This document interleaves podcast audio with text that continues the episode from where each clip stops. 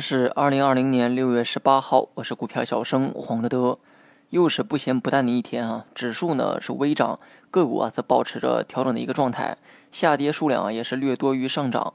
大盘在二九五七到二八七一之间啊，仍需要较长的时间来纠结。向上走呢，存在一定的心理压力；朝下走呢，又政策去托底。疫情之后的上涨啊，其实都是政策利好带来的效果。这一点呢，美股啊也是一样。经济衰退，股市却在涨，反映的是资本对政策的信任，相信诸多组合拳之下可以保住经济。而这套组合拳啊，显然是大洋彼岸更会玩。今天中午啊，券商呢直线拉升，扭转了上午的颓势。而消息面又传来了央妈放水的动作，央行呢开展了一千二百亿的逆回购，这其中啊有七百亿是十四天期，这个啊比较少见。多数情况下，七天期逆回购比较多。这次十四天期逆回购中标利率啊下降了二十个基点，也就是所谓的降息。一般呢，麻辣粉也就是 MLF 会直接影响银行的融资成本。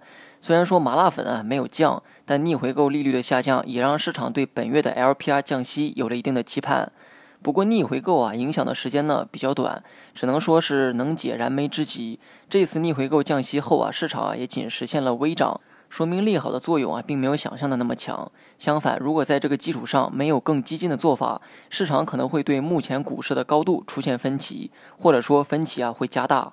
因为上文呢我也说过哈，疫情后的走势都是靠政策利好在上涨，只有不断的放水，才能给市场不断的输血。从大盘留下的技术走势来看，目前啊可以继续持仓，但记得要控制好仓位，三到四成仓，我认为比较合适。这其中创业板呢离前期高点非常接近，在不断靠近二二九三点的时候，需要多一份谨慎。创业板能走多高，暂时看二二九三点附近。至于什么时候回调呢？那就看五日线，等创业板破五日线的时候再预期调整。